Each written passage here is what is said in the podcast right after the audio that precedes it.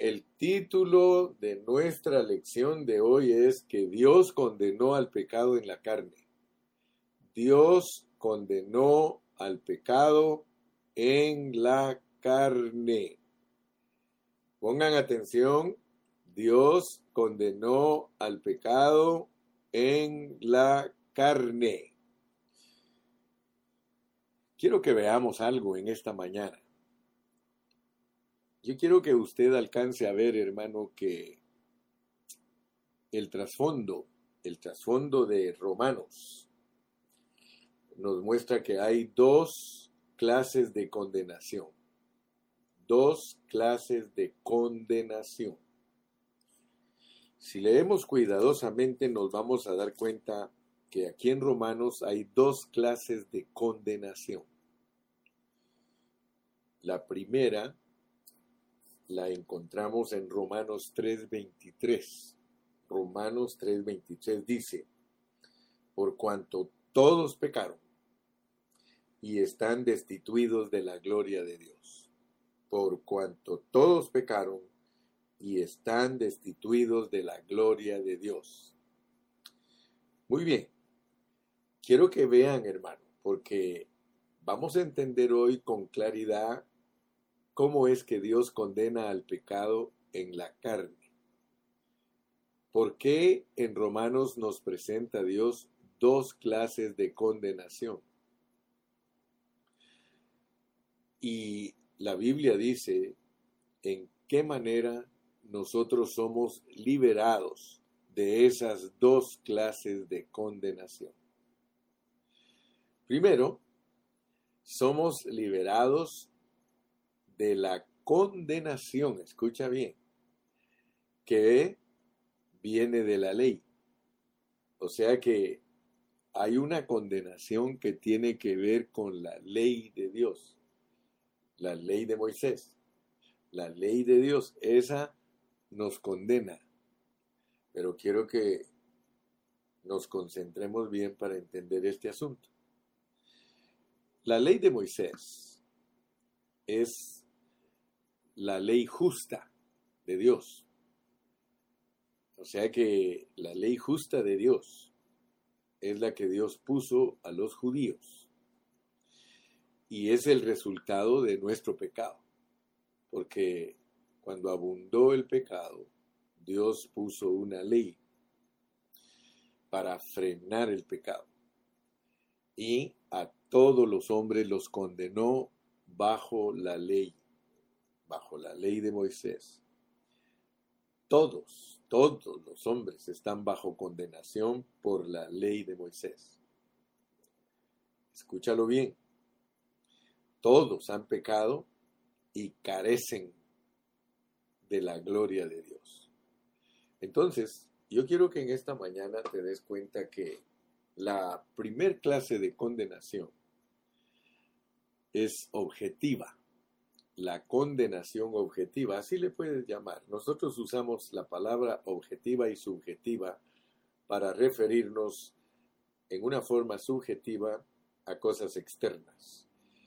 Perdón, en una, en una forma objetiva a cosas externas. Y en una forma subjetiva a cosas internas.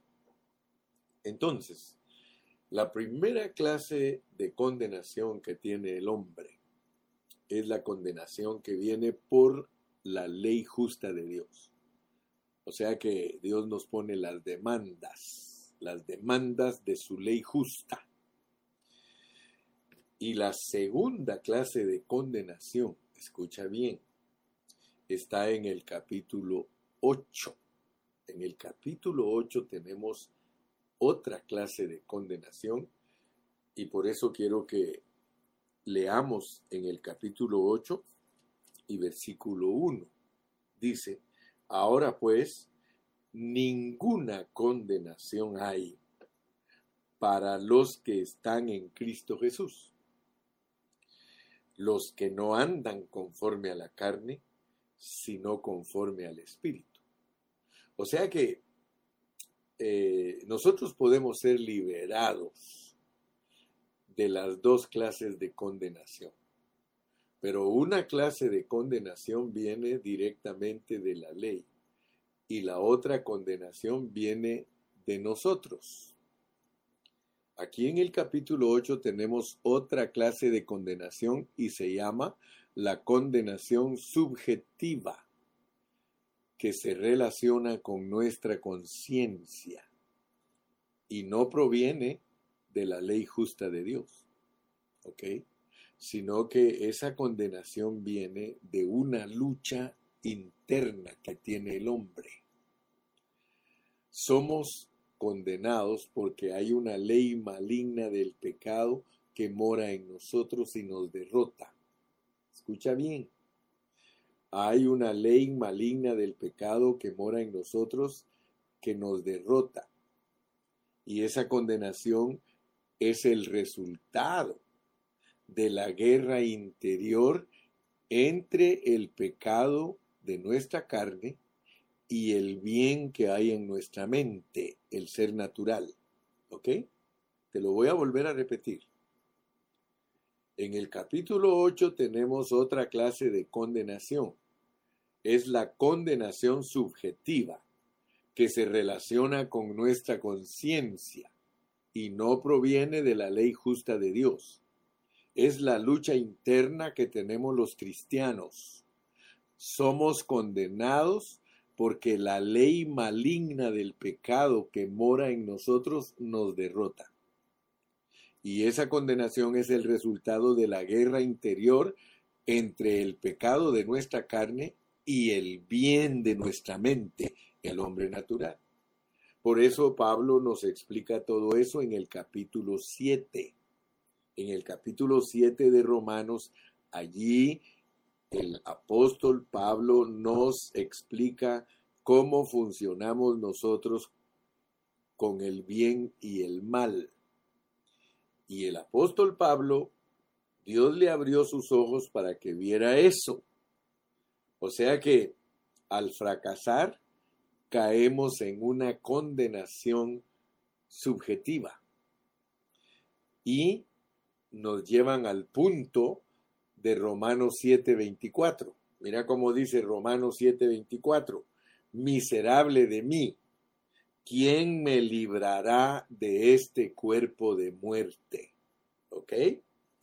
Entonces, antes de entrar al primer punto de la lección de esta mañana, yo quiero que tú sepas que nosotros somos liberados de la condenación objetiva por la sangre de Jesucristo. La sangre de Jesucristo nos libera de la condenación objetiva, la cual viene directamente de la ley de Dios. La ley nos marca que somos pecadores todos. Así que la solución para que nosotros nos cambien de posición es la sangre de Cristo. Por la sangre de Cristo derramada en la cruz, a nosotros Dios nos perdona. Nos quita esa demanda de la ley. Nos quita la demanda. Ya no, ya no tenemos que cumplir la ley. ¿Por qué? Porque, vamos a explicar, Dios condenó al pecado en la carne. Dios condenó al pecado en la carne. Pero yo te lo voy a explicar cómo funciona ese asunto. Entonces, ahorita lo que quiero que veas es que la primera clase de condenación, que viene directamente de la acusación de la ley, porque la ley nos acusa, la ley manifiesta lo que nosotros somos, entonces nosotros somos liberados por la sangre de Cristo, lo cual significa que la muerte de Cristo nos pone en otra posición ante Dios, nos quita de la posición caída y nos justifica ante Dios, y Dios nos mira a través de la sangre de Cristo. Hace muchos años un hermano hizo un canto bien bonito y dice: cuando Dios la sangre ve, cuando Dios la sangre ve, cuando Dios la sangre ve.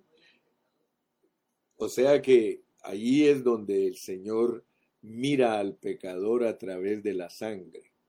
Le, le, le, le bendijo, le vio con favor. Dios nos ve con favor. O sea que nosotros merecíamos la muerte, pero Cristo tomó nuestro lugar. Y entonces Dios, por creer en ese sacrificio, por creer, por tener fe en la sangre de Cristo, nosotros somos arreglados a los ojos de Dios. Y ya eso, todos nosotros en este ministerio lo hemos entendido bien, porque Dios nos pone en la posición de justos, porque es por creer que Él nos perdona. Creemos que Cristo murió en la cruz por nuestros pecados, ya tenemos solucionado el primer problema, la condenación que viene por las demandas de la ley. Pero ahora tenemos otro problema. Necesitamos ser liberados de la condenación subjetiva. Ahora, la condenación subjetiva no se puede quitar por la sangre. Muchos creen que, que la sangre sirve para todo. No, no, no.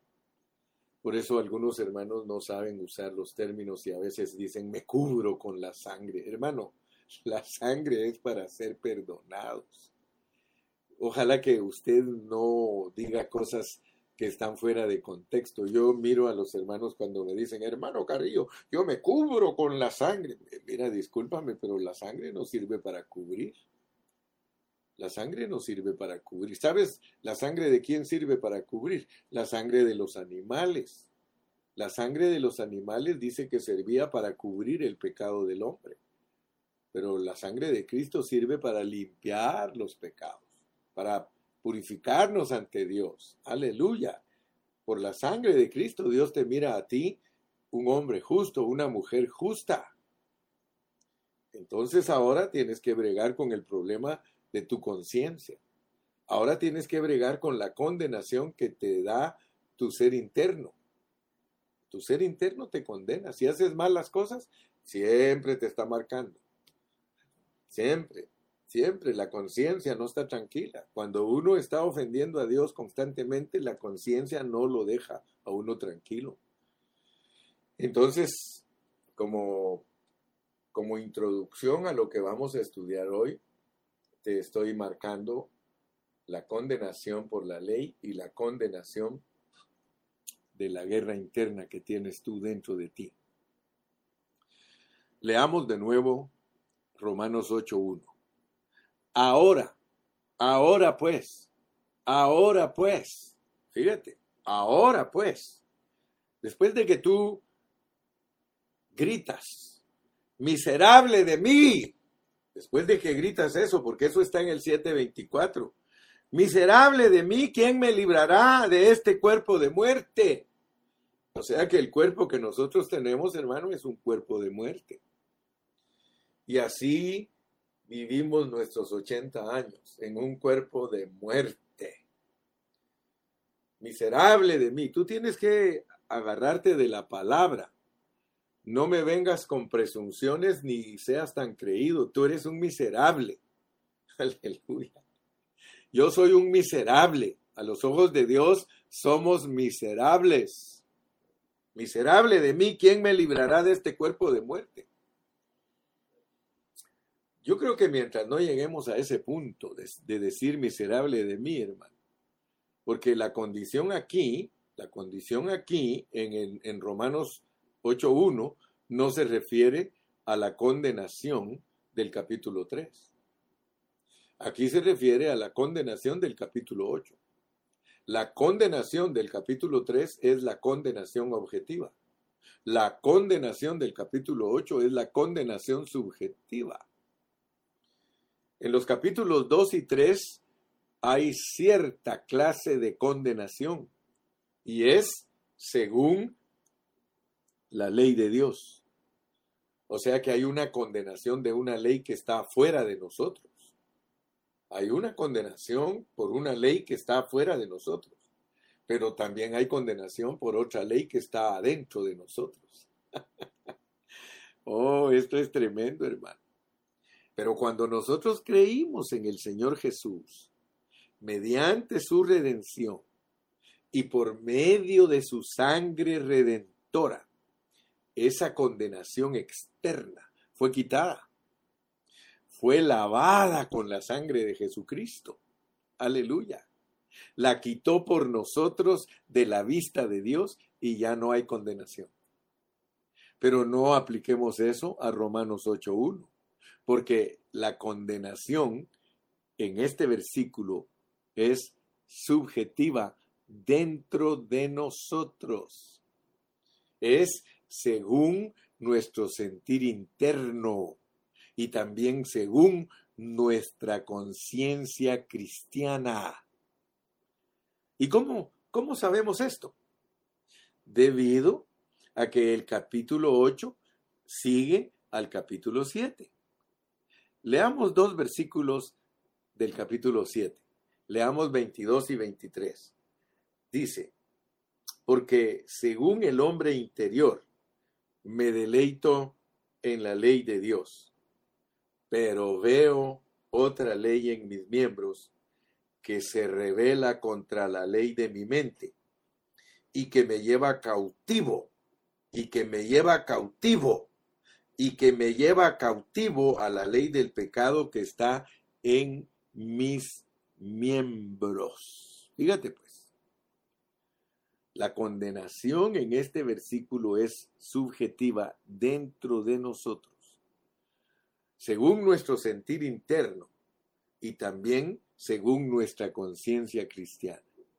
Qué terrible, hermano, qué terrible. ¿A ti te gusta estar cautivo? ¿A ti te gusta estar cautivo, hermano? Así que hay que ver que especialmente los cristianos hemos sido hechos cautivos. Fíjate pues, cada día, cada día somos cautivos. Y no por enemigos gigantes, hermano, sino por pequeñeces, por cosas insignificantes. Nosotros caemos cautivos. Por eso tenemos que exclamar: miserable de mí, ¿quién me librará de este cuerpo de muerte? Si tú no estás consciente que todos los días caes cautivo por tu carne, entonces no vas a llegar a decir miserable de mí. Tenemos que reconocer lo que nos pasa, porque hay una condenación que proviene del pecado que mora en nosotros, porque nos lleva cautivos. Entonces, aquí en Romanos ocho uno, ninguna condenación hay para los que están en Cristo. No es la condenación de Dios, sino la condenación que está dentro de nosotros. Fíjate. Esa condenación no le molesta a Dios, nos molesta a nosotros. Y yo creo que el mundo, los incrédulos, los incrédulos, hermano, muy poquitos de ellos tienen ese tipo de condenación. Me explico, ¿verdad? Estás entendiendo que a los mundanos no les reprende su conciencia. A los mundanos no les está marcando. Mira, un mundano puede hablar malas palabras, puede emborracharse y hacer eh, cosas indebidas, puede robar, puede mentir, puede adulterar, puede fornicar, y él, él no, no se siente mal. Es más, cuando uno no ha venido a Cristo, entre más adúltero y más fornicario es, mejor se siente en su alma. Entonces, la condenación que estamos hablando aquí en el capítulo ocho no es una condenación que le molesta a Dios, sino que es una condenación que te molesta a ti. Sí. Fíjate que a pesar de que los mundanos no tienen esa clase de condenación, los cristianos sí la tenemos. ¿Quieres saber? Es porque buscamos a Dios.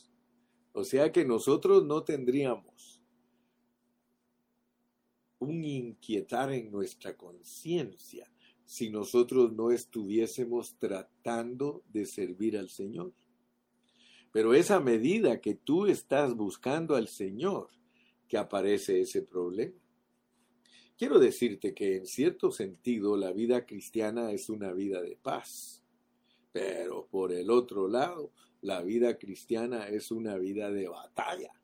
Es una vida donde no hay paz. Es una vida donde tenemos que estar constantemente peleando contra el enemigo, hermano. Ahora, fíjate. La vida cristiana es una vida de luchas. Así que ese buen hermano de Romanos siete fue derrotado una y otra vez. Una y otra vez. Una y otra vez.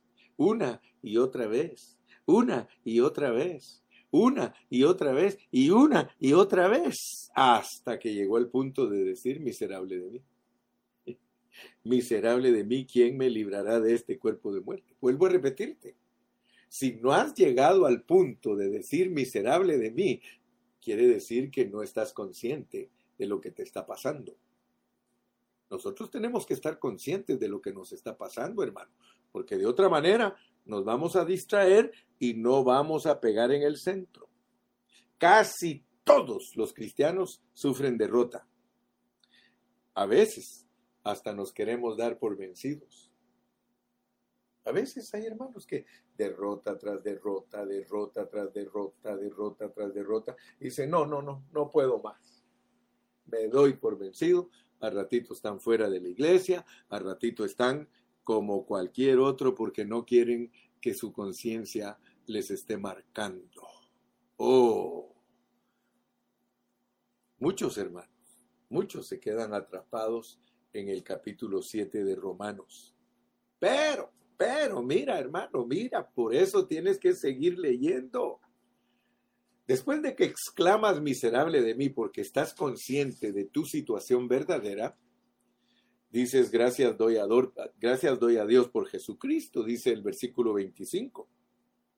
Gracias doy a Dios por Jesucristo, Señor nuestro. Así que yo mismo, con la mente, con la mente, sirvo a la ley de Dios, más con la carne, a la ley del pecado. Mira pues, al, al entender tú que eres un miserable, tienes que saber distinguir en ti el bien y el mal, porque si no disciernes el bien y el mal, mucho menos vas a alcanzar a ver la vida.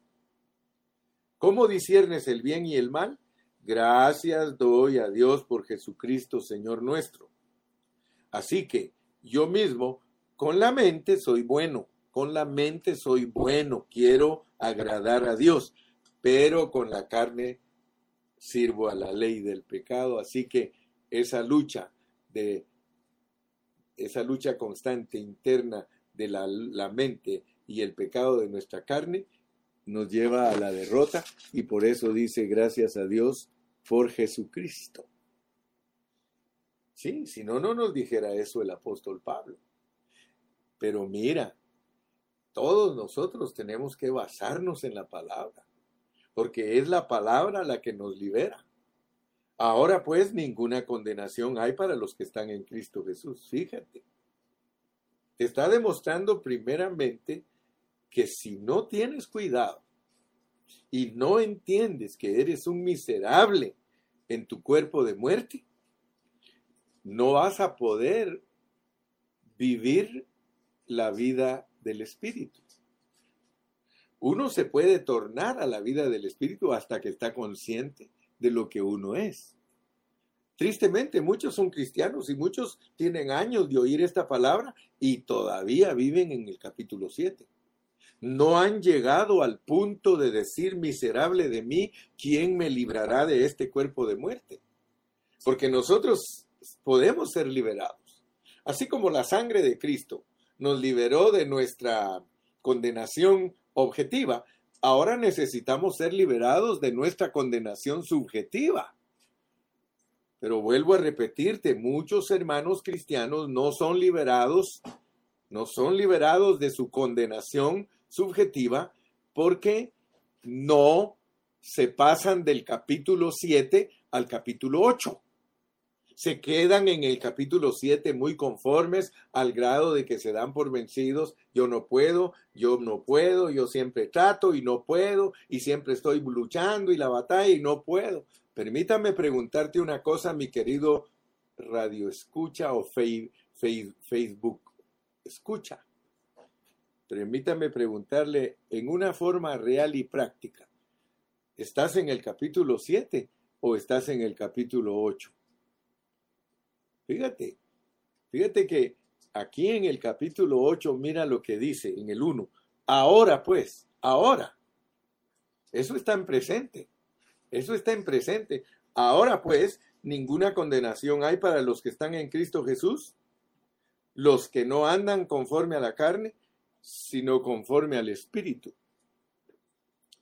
Fíjate que aquí no dice que no habrá condenación. Ahora pues, ninguna condenación hay. Ahora pues, ninguna condenación hay.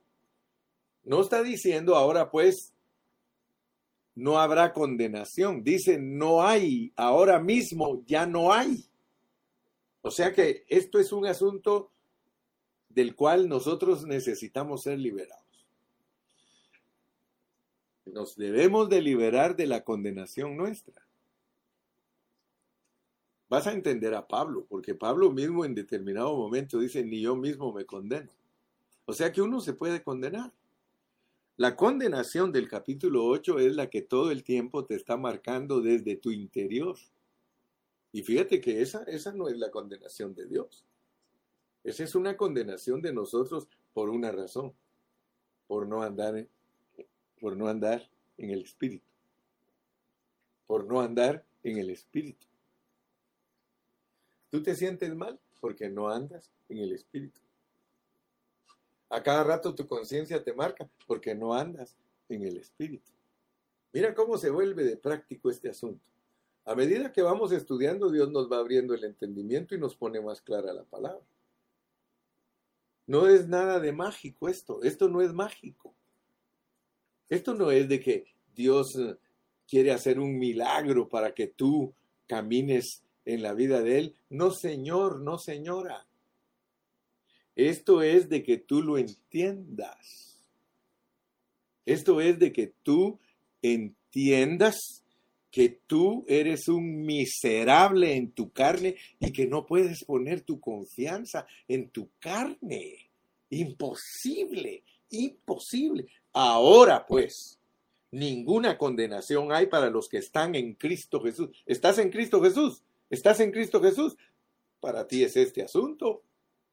Pero te dice que no andas conforme a la carne, sino conforme al Espíritu. Y ahorita te voy a declarar, porque aquí hay unos secretos terribles, hermano. Aquí hay unos secretos terribles, pero que son sencillitos y que si tú los abrazas, tú vas a ser victorioso. Tú vas a vivir la vida de Cristo. Aleluya, hermano. Nosotros debemos de darnos cuenta cómo funciona la palabra de Dios. Nosotros debemos declarar la palabra de Dios. Yo te estoy declarando la palabra de Dios. La palabra de Dios te dice que si tú no llegas al punto de decir miserable de mí, jamás avanzarás. Jamás podrás entender el capítulo ocho. Ahora pues ninguna condenación hay para los que están en Cristo Jesús. Si tú estás en Cristo Jesús, hermano, ya no te vas a condenar. Ya no te vas a condenar, ya no va a estar marcándote a ti todos los días esa voz, eso está mal, eso está mal, eso está mal. ¿Por qué? Porque andas en el Espíritu. Y dice, porque el versículo dos, porque la ley del Espíritu de vida en Cristo Jesús me ha librado, me ha librado de la ley del pecado y de la muerte. ¿Quieres tú ser libre del pecado y de la muerte? No es un milagro. No es porque Dios te ponga una varita mágica y que Él diga, de aquí en adelante ya no pecarás. Milagro, milagro. No, hermano. Esos, esas son sensaciones, esos son pensamientos del alma. Tú debes de actuar como un cristiano normal. Como un, mira, en esto no hay nada de superpoder, en esto no hay nada, absolutamente nada de que sobrenatural y que, y que el poder del Espíritu Santo. No, hermano, es nada más que aquí logres entender lo que tú eres, que eres un miserable y que vives en un cuerpo de pecado que jamás te dejará, jamás te dejará de estar acusando. Te acusará y te acusará todos los días, y todos los días el diablo te va a engañar. Él es mentiroso, él te hace guerra, él quiere condenarte desde adentro de ti. Fíjate pues que no es Dios el que te está condenando. Ninguna condenación hay para los que están en Cristo Jesús. Por eso te pregunté, ¿estás en Cristo Jesús, hermano? ¿Estás en Cristo Jesús? Porque te va a decir aquí, mira, en el versículo nueve, mas vosotros no vivís según la carne, sino según el Espíritu, si es que el Espíritu de Dios mora en vosotros, y si alguno no tiene el Espíritu de Cristo, no es de él. Oh, mi amado hermano, qué tremendo es esto. Por eso, por eso tenemos que entender el versículo tres. Mira cómo dice el tres, pues, ocho tres. Porque lo que era imposible para la ley. Fíjate cómo nos habla Dios, pues. Fíjate cómo nos habla Dios. Porque lo que era imposible para la ley. O sea que la ley es justa. La ley es santa. La ley es espiritual. Pero dice que ella se vuelve débil ante tu carne. Se vuelve débil de una vez. No tiene ningún poder ni ninguna fuerza la ley ante tu carnita, mi hermano. Ante tu carnita no tiene ningún poder. Ningún poder. Mira, hermano, yo no sé cómo hay hermanos que les gusta tanto tratar de guardar los mandamientos. Ni los mandamientos del Antiguo Testamento, ni los mandamientos del Nuevo Testamento puedes tú cumplir, hermano. Es imposible, imposible. ¿Sabes qué sí puedes cumplir? Llegar al punto de decir, miserable de mí. Miserable de mí, miserable de mí. Entonces, dice que era imposible, pero hasta que te metas eso aquí en tu mente, de que es imposible, imposible que la ley se pueda cumplir del Nuevo Testamento y del Antiguo, imposible, hermano. Tienes que llegar a ese punto de entender esto. Por eso Dios, por cuanto los mandamientos son débiles y la carne es demasiado fuerte, Dios envió a su Hijo, envió a su Hijo en semejanza de carne, envió a su Hijo en semejanza de carne, lo mandó como pecador. Mandó a su Hijo como pecador. Muchos no entienden eso, hermano. A mí nadie me puede decir que estoy fuera de contexto porque estoy diciendo que mandó a su Hijo como pecador. Dice aquí en semejanza de carne porque él no era pecador, sino que por nosotros se hizo pecado. Por nosotros. Él cargó con nuestro pecado. Eso lo hizo pecador. Por eso te estoy diciendo que envió a su Hijo en semejanza de carne de pecado y a causa del pecado condenó al pecado en la carne. ¿En cuál carne condenó Dios el pecado? En la carne de su Hijo. Oh, mi hermano, mira, si no abres tu entendimiento, tú te quedas a cero, hermano. Y oyes al hermano Carrillo predicar, pero no lo vas a entender. Pero si abres tu entendimiento Si Dios te da un espíritu de sabiduría y de revelación, entonces tú vas a entender que por causa del pecado uno tiene que morirse físicamente. Por causa del pecado. Por eso tenemos que morir físicamente, porque Dios no nos quiere dejar físicamente eternamente, porque entonces nos castigaría. Vivir en este cuerpo de pecado, hermano. Mira, si hay gente que no, no, no alcanza ni a vivir gozoso sus ochenta años. Hace poquito a mí me llamó la atención una mujer colombiana que ya le dio la corte la autorización que se quite la vida, porque ella dice, yo ya no aguanto esta vida y yo quiero quitarme esta vida. ¿Y sabes por qué se quiere quitar la vida a ella? Porque está enferma. Pero imagínate, imagínate lo que una persona puede hacer. Imagínate lo que una persona puede hacer porque está decepcionada. En vez de decir, miserable de mí, ¿quién me librará de este cuerpo de, muerto y, de muerte y vivir a Cristo? Prefieren quitarse la vida. Nosotros los cristianos debemos de entender la palabra de Dios y debemos de am- ampararnos, ampararnos. Debemos ampararnos en la palabra de Dios. Tú debes de ampararte en la palabra de Dios, porque la palabra es la que te está diciendo que si tú no quieres seguirte condenándote a sí mismo, porque aquí no está hablando de la condenación de ir al lago de fuego, hermano. Aquí está hablando de vivir la vida de Cristo para ser un vencedor y reinar con Cristo y recibir la recompensa del reino. Aquí yo no te estoy hablando de que porque andas en la carne te vas a ir al lago de fuego. Eso es mentira. Eso es mentira. Ningún cristiano va a ir al lago de fuego. Ni uno. Precisamente por eso te escogió Dios y te predestinó. Si no, entonces, ¿para qué escogerte y para qué predestinarte? Él te escogió y te predestinó porque sus dones son irrevocables y Él lo que quiere es tomarte en cuenta en el propósito eterno. Por eso Romanos es de hacernos gloriosos. Pero no te estoy hablando de perder o, o ganar tu salvación. Hermano, ya quítate esas payaserías, quítate ya esas niñerías. No estamos hablando de niñerías aquí. Estamos hablando de ser vencedores en Cristo, de ser los que son conformados y transformados a la imagen de Cristo. De eso te estoy hablando. Por favor, concéntrate en lo que estamos hablando y edifiquemos juntos y proclamemos la palabra de Dios, hermano. Amados, yo voy a terminar porque el tiempo ha avanzado.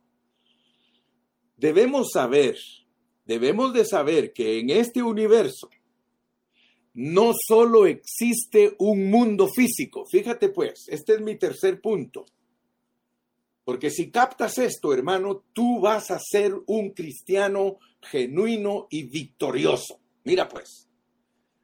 En este universo no solo existe un mundo físico, sino que también hay un mundo espiritual. Hay ángeles caídos, hay demonios, hay Satanás, hay principados. Escucha bien, hermano. Yo te estoy diciendo lo que dice la Biblia. Yo quisiera que tú leyeras conmigo Colosenses dos, Colosenses dos quince, Colosenses dos quince. Cuando colosenseamos, estuvimos hablando de esto. Colosenses, capítulo dos y versículo quince, dice, y despojando, fíjate pues, y despojando a los principados y a las potestades, los exhibió públicamente, triunfando sobre ellos en la cruz. Fíjate pues. Tienes que alcanzar a ver que despojar es capturar. Dios capturó a las potestades, capturó a Satanás y los exhibió públicamente. O sea que la cruz es la derrota total del diablo y de todos sus seguidores y de todos sus secuaces. Es la derrota. Los capturó de una vez el Señor. Así que tú tienes que entender eso. porque aunque están capturados y derrotados por el Señor, siguen teniendo poder, y la lucha nuestra no es contra carne ni sangre, sino contra potestades de los aires, fíjate. Entonces nosotros estamos involucrados con el mundo espiritual. Y por eso Romanos ocho es crucial para la vida cristiana. Y esta vida cristiana no tiene muchos problemas con el mundo físico. La vida de nosotros no tiene problemas con el mundo físico, sino principalmente con el mundo espiritual. Nuestro problema es con el mundo espiritual. Por eso es que tenemos que entender lo que es andar en el espíritu, porque nuestro problema no es físico. Nosotros no tenemos lucha contra carne ni sangre. Nuestra lucha es contra potestades. Pero quiero que sepas, quiero que sepas pues cómo es que Dios nos da la victoria. Porque quiero decirte, aún, aún la pequeñez que se llama pecado no es físico, es algo espiritual. Por eso es necesario un poder espiritual, una fuerza espiritual, no un poder mental. El poder mental es físico. Nuestra voluntad es física. El poder del cuerpo de nosotros es físico, y eso no nos puede liberar ni siquiera de esa cosita pequeña que se llama pecado. Nosotros tenemos la carne que está en el mundo físico, pero tenemos un espíritu que está en el mundo espiritual. Por eso tienes que poner atención. Por eso tienes que entender lo que significa. Ahora pues ninguna condenación hay para los que están en Cristo Jesús, los que no andan conforme a la carne, sino conforme al espíritu. Cuando Pedro quiso evitar que Cristo fuera a la cruz, le dijo: apártate de mí, Satanás. El Señor Jesucristo sabía que la lucha no era con Pedro. La lucha no es con los hermanos, escuchen bien, porque hay muchos que se mueven en la vida de la iglesia y tienen problemas con los hermanos y no se llevan con los hermanos y se pelean con los hermanos, se pelean con los diáconos, se pelean con los pastores. Se pe... Nuestra lucha no es física, nuestra lucha es espiritual, y de la única manera que vamos a poder ser los vencedores del Señor es si estamos conscientes que tenemos un espíritu, y con ese espíritu nos movemos en la esfera espiritual. Vivir en el espíritu es vivir en resurrección. Vivir en el espíritu es hacerle frente a lo que verdaderamente está haciendo daño, al diablo y sus secuaces, al diablo, a los ángeles caídos, a los demonios. Hermano, allí es donde debes de centrar tu atención, porque el diablo es el que te quiere derrotar. Y por eso, por eso, Dios envió a su Hijo en semejanza de carne de pecado, para acabarlo en la carne.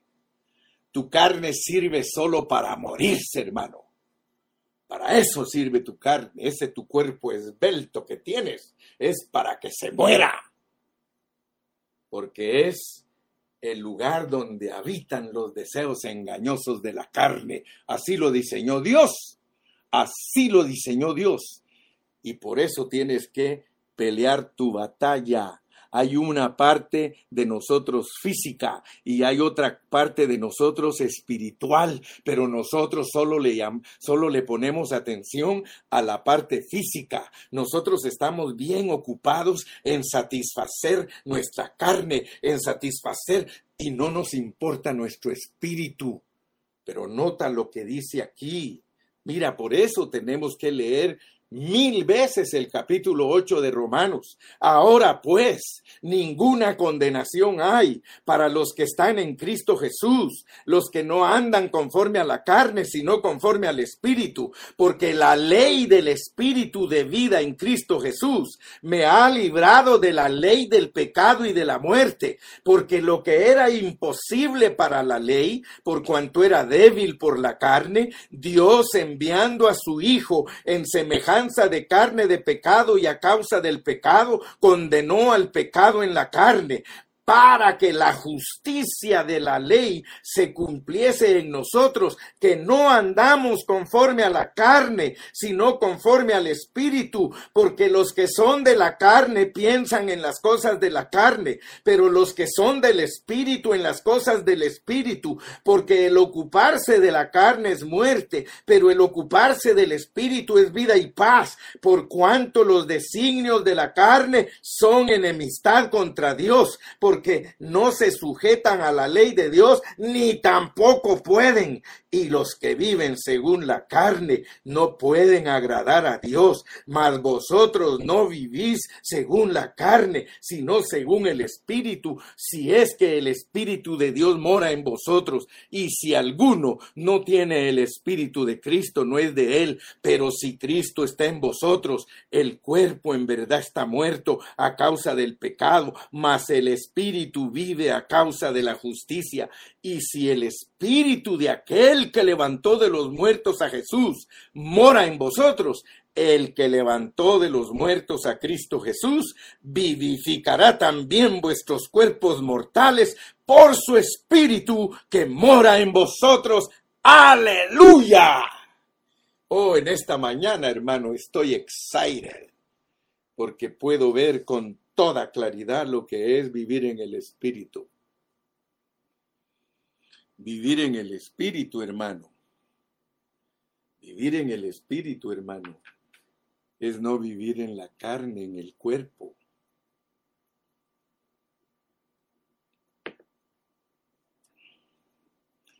Ahora vas a entender por qué vives tan derrotado. Porque tú no has entendido que nuestro pleito es espiritual. El que engañó a Adán no fue Eva. El que engañó a Adán fue el diablo. El problema del universo es el diablo, es los ángeles caídos, es los demonios, es los principados, son las potestades. El problema que vino a nosotros los hombres por causa de ese problema en la vida de, de los espíritus, el hombre está caído. Pero gracias a Dios que Dios tomó toda la responsabilidad de levantarlo. Yo estoy contento que sirvo a un Dios que me ha levantado. Yo sirvo a un Dios, aleluya, que ha tenido cuidado de mí. Yo sirvo a un Dios que me ha enseñado que para qué voy a vivir bajo condenación. Ya me la quitó Él. Cuando dice ahora pues ninguna condenación, ninguna. Ninguna condenación, ni la de ni la de la ley, ni la de mí mismo, no hay requisito para que no me afecte vivir en el Espíritu. Refúgiate en tu Espíritu. ¿Entendiste, verdad, que estamos mezclados con el mundo espiritual? Y por eso el diablo nos distrae. El diablo nos distrae haciéndonos sentir que nuestro problema es con la gente. Y por eso la gente se mata entre ella, y por eso la gente se odia, y por eso la gente está llena de violencia. ¿Por qué? Porque creen que esto es la meta de todo. No, mi amigo, no, mi hermano. La meta de nosotros es espiritual. Hemos sido escogidos y predestinados para ser conformados a la imagen, a la imagen de Cristo. ¡Qué proceso más maravilloso en el que Dios nos puso, hermano! Alaba al Señor, alábalo, alábalo. Yo ya terminé hoy, ya te hablé cincuenta y dos minutos. ¿Por qué no te despides con un gloria a Dios, con un aleluya, diciendo gracias, Señor, porque has abierto mis ojos? ¿Por qué no le dices gracias, Señor, porque ahora ya entendí que tengo que confesar que soy un miserable?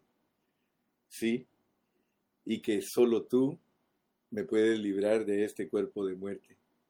Ahora puedo entender, Señor, que tornarme a mi espíritu es nada más entender tu propósito. No se necesitan cosas mágicas. Es nada más que entiendas el propósito.